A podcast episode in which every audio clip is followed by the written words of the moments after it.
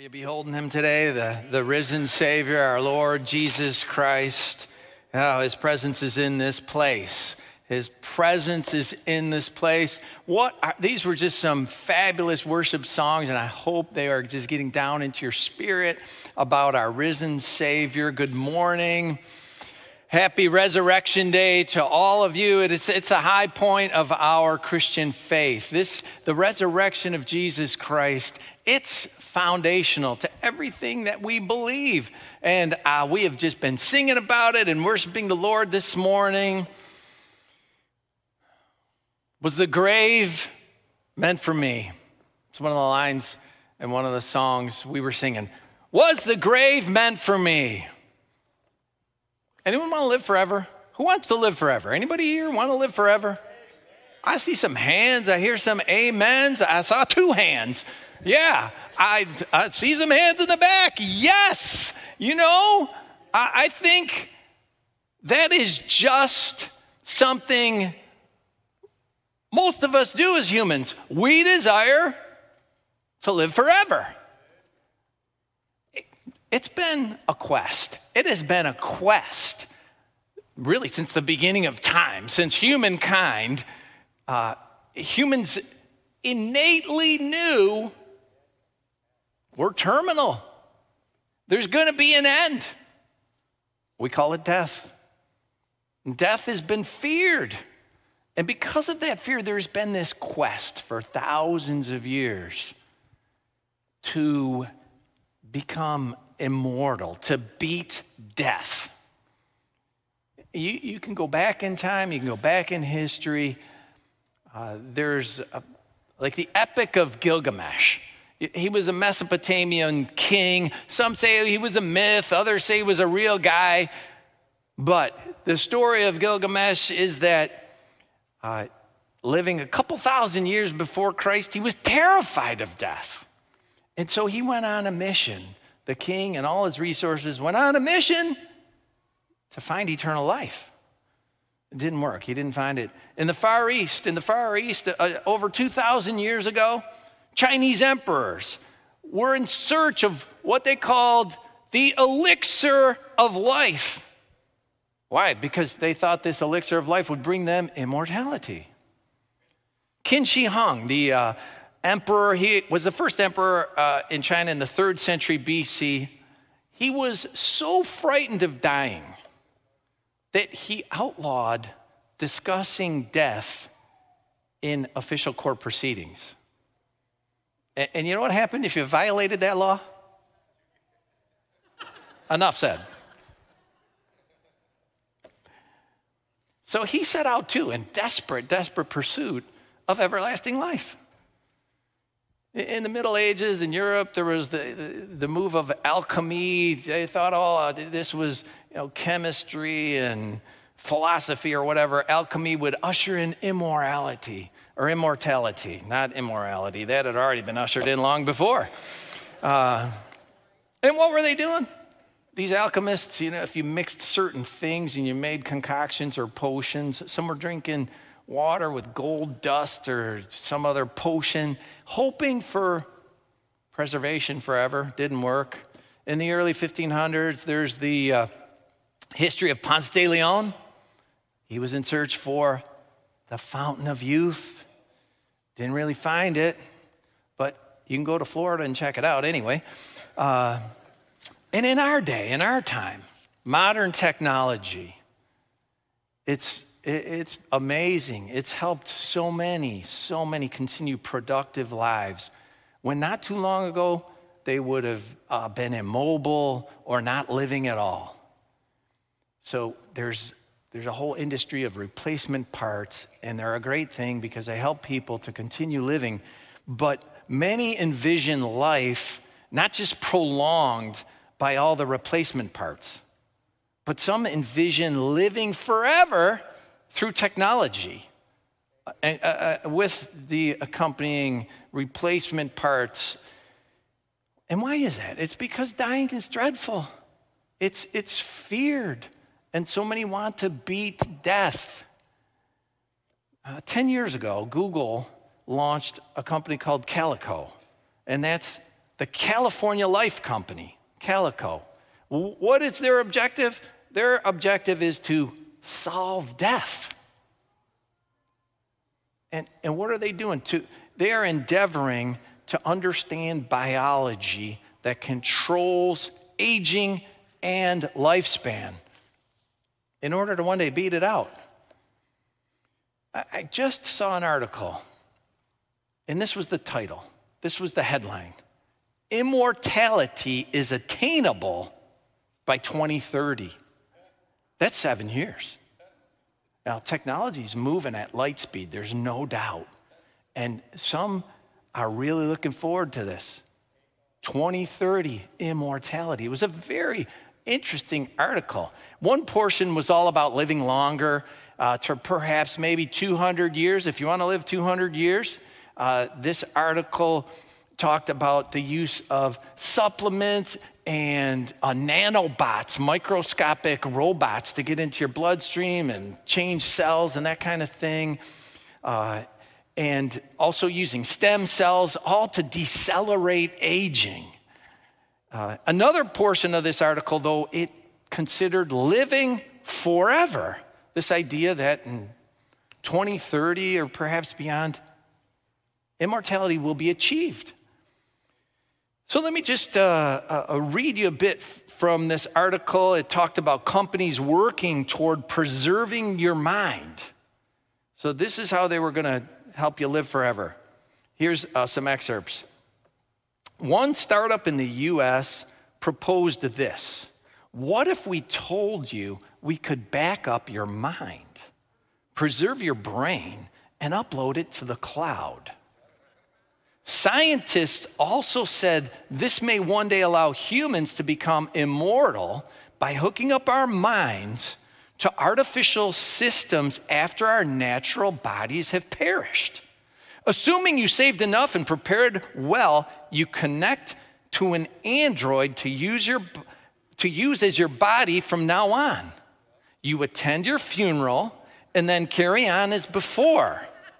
Still you, just with a younger, highly upgraded body. Now, this really isn't fantasy. People are chasing after this, and there are billionaires pouring tons of cash into this. This company called Calico and this other one that was working on the upload to the clouds called Netcom, and they're getting tons of cash. Just like the kings of old, there are people with money that are wanting immortality. So think of it. Your brain's on the cloud, and you get this android body. You know, it's kind of like the Star Wars C-3PO, right? Or some other machine that's gonna be our body. I don't know that it's highly upgraded. I think this body God designs, it's truly, truly amazing and can't be beat, at least in this world. And don't get me wrong. Don't get me wrong about medical technology. You know, if there's something that medical technology discovers or invents, you know, heart valves can be replaced, and there are just fantastic things that help us not to be sick and to live longer. That is great.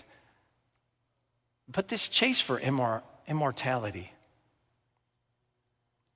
it's really misguided, because there's something that's been missed.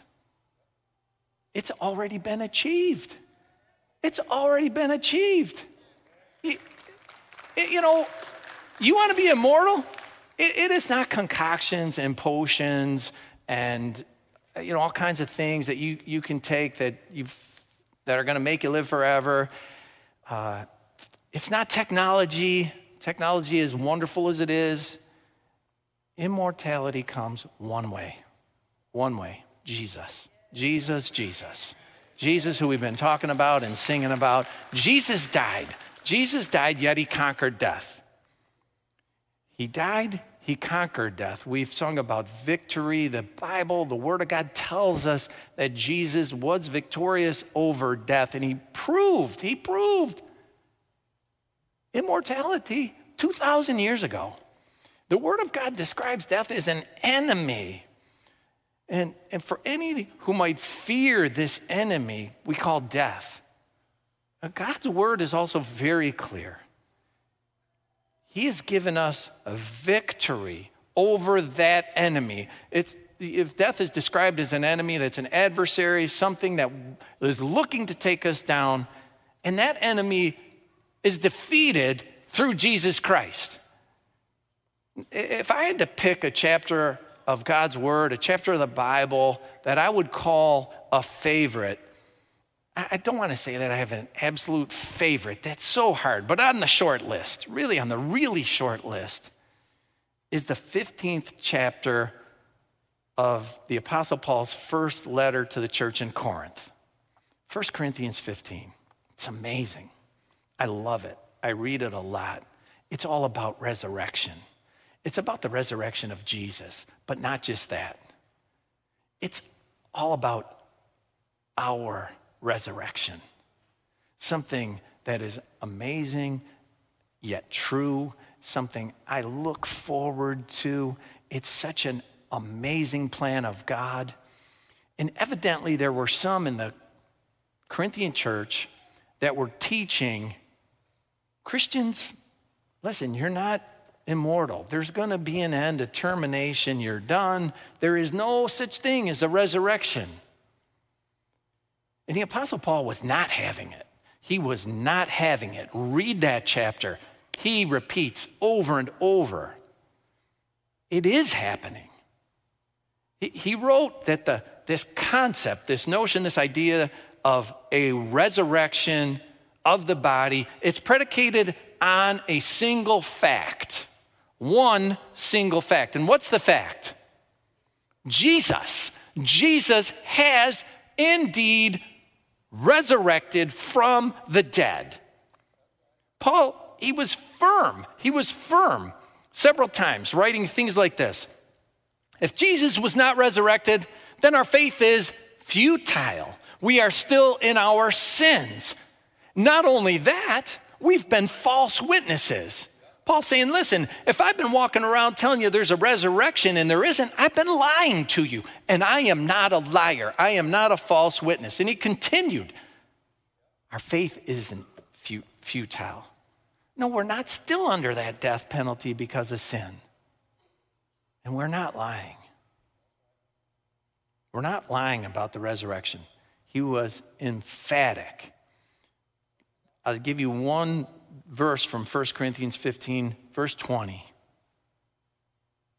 Christ has indeed been raised from the dead. This is what the apostle wrote, and he asserted, and he was emphatic about it. No equivocation. Jesus was resurrected. And then the apostle went on to write, this corruptible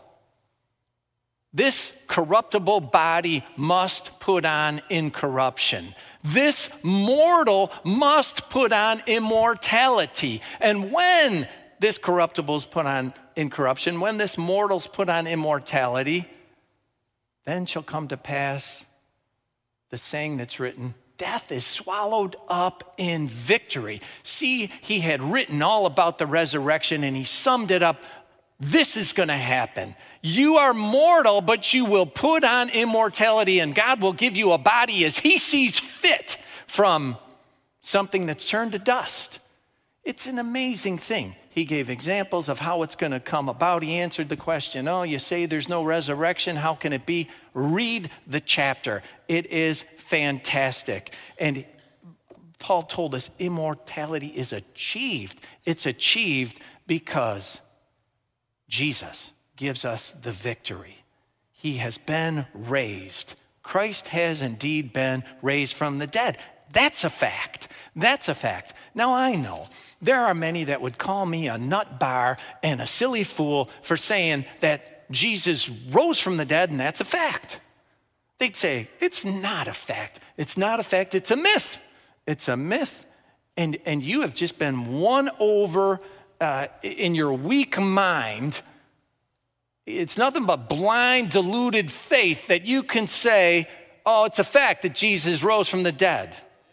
It's not blind faith. It's not blind faith.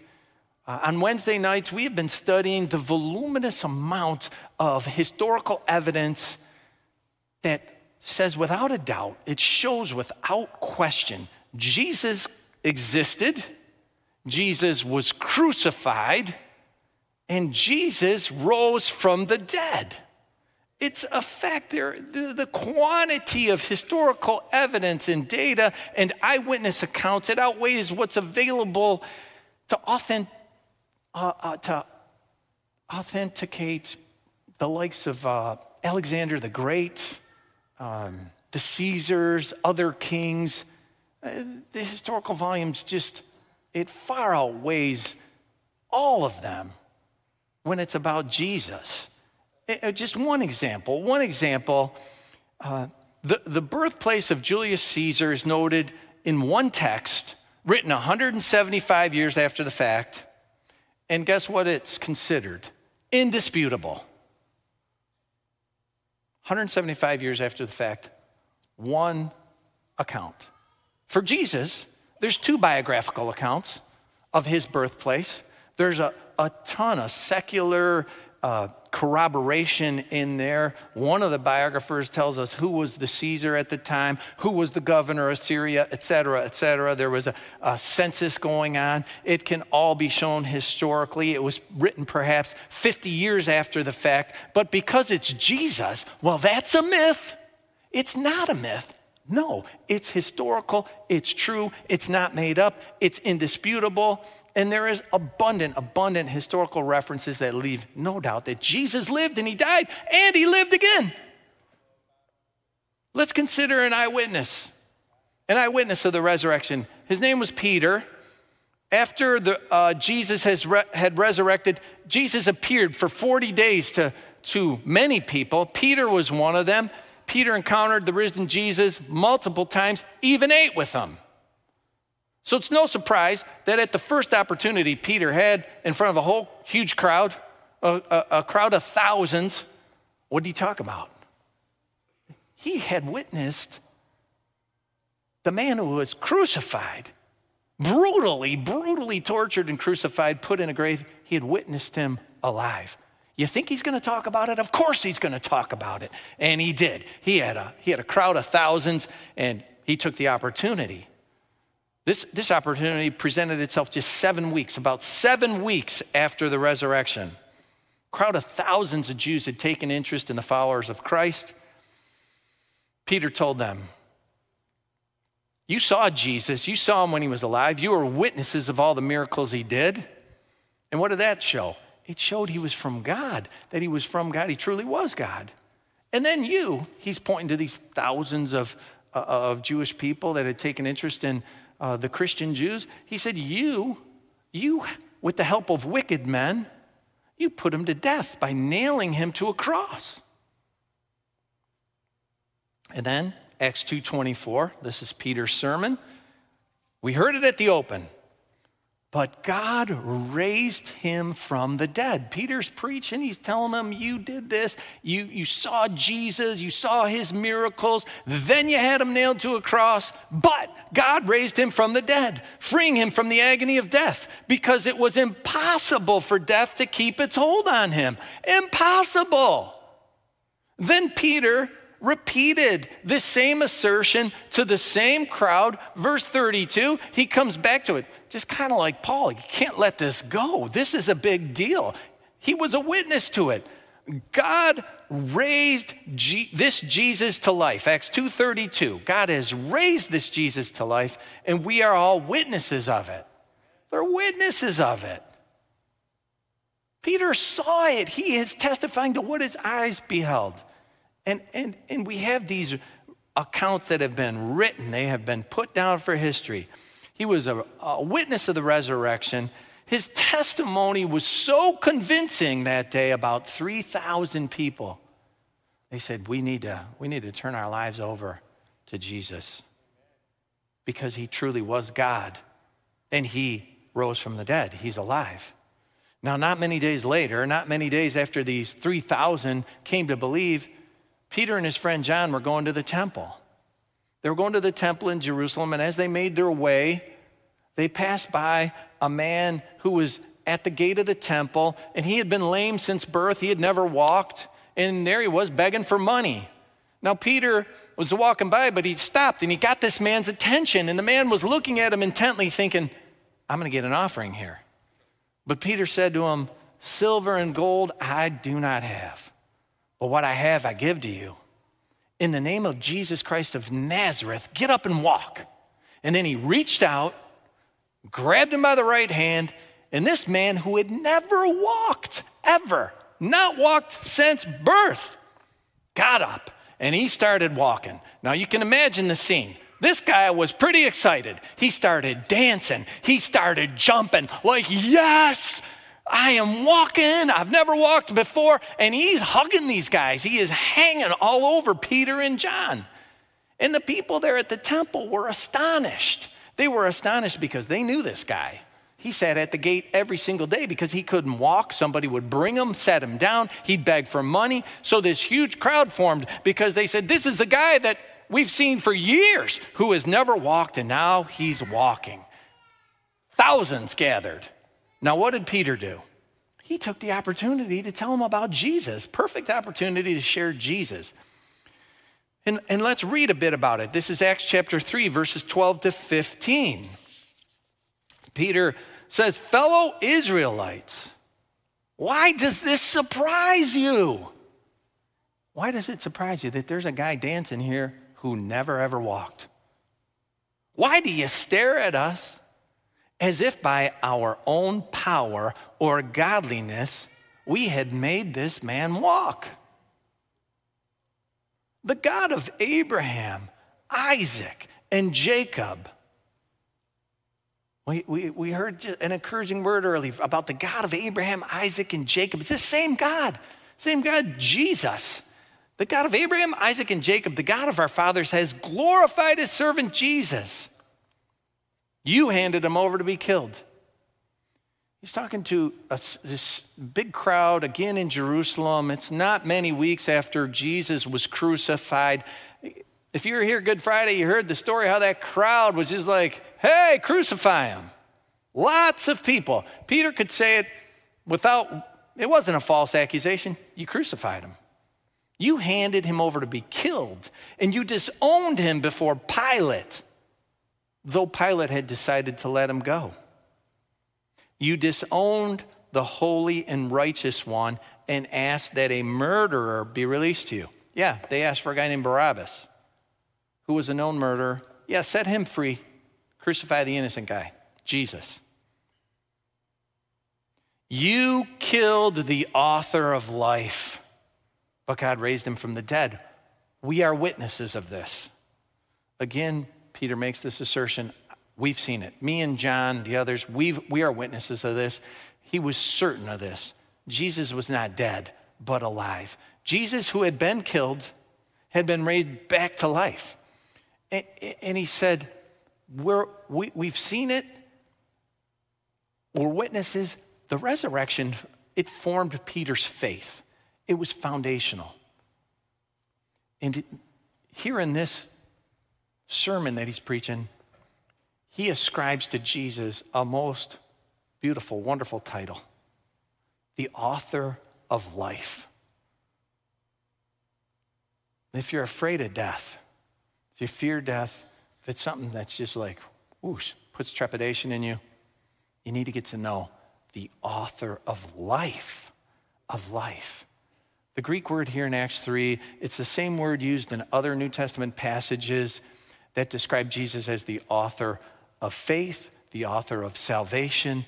This Greek term brings with it the connotation of initiator, originator, the maker, the founder, the one who designed, in this case, life, the originator of life, And all those connotations of that Greek word, they are the marks of an astounding, excellent, amazing author, because a great author conceives and creates. They initiate, they invent, they generate something original. It's their very own work. And Jesus is the conceiver and the creator of life. He's the author of life. It's hard for us to comprehend and get into our mind and understand Jesus is God. He is God, and he was also God in the flesh. He's God that came to earth to be one of his own creation. And that's an amazing conception, an amazing invention. Only he could originate it. His followers testified he was God, and Jesus insisted that it was true. He said things like, I and the Father are one. We're one. In John's gospel, the very first lines, John, that great follower who was with Peter, he said in the beginning, Jesus was with God and he was God. He is God. And in him was life. Life. The opening lines, he says, Jesus is God. Jesus is life. And thus he's the author. He can be described as the author of life, the instigator, the originator, creator of all life. It all originates with him. Whether you want to receive that or reject it, it all originates with him. In the beginning, God, Jesus, authored life. Genesis 2:7. Then the Lord God formed a man from the dust of the ground and breathed into his nostrils the breath of life. And the man became a living being. Before that, he was a clump of clay, dust. God, the author, the inventor of life, did it. But then life soon had this adversary called death. Death became the enemy of life because the man and the woman had rejected God.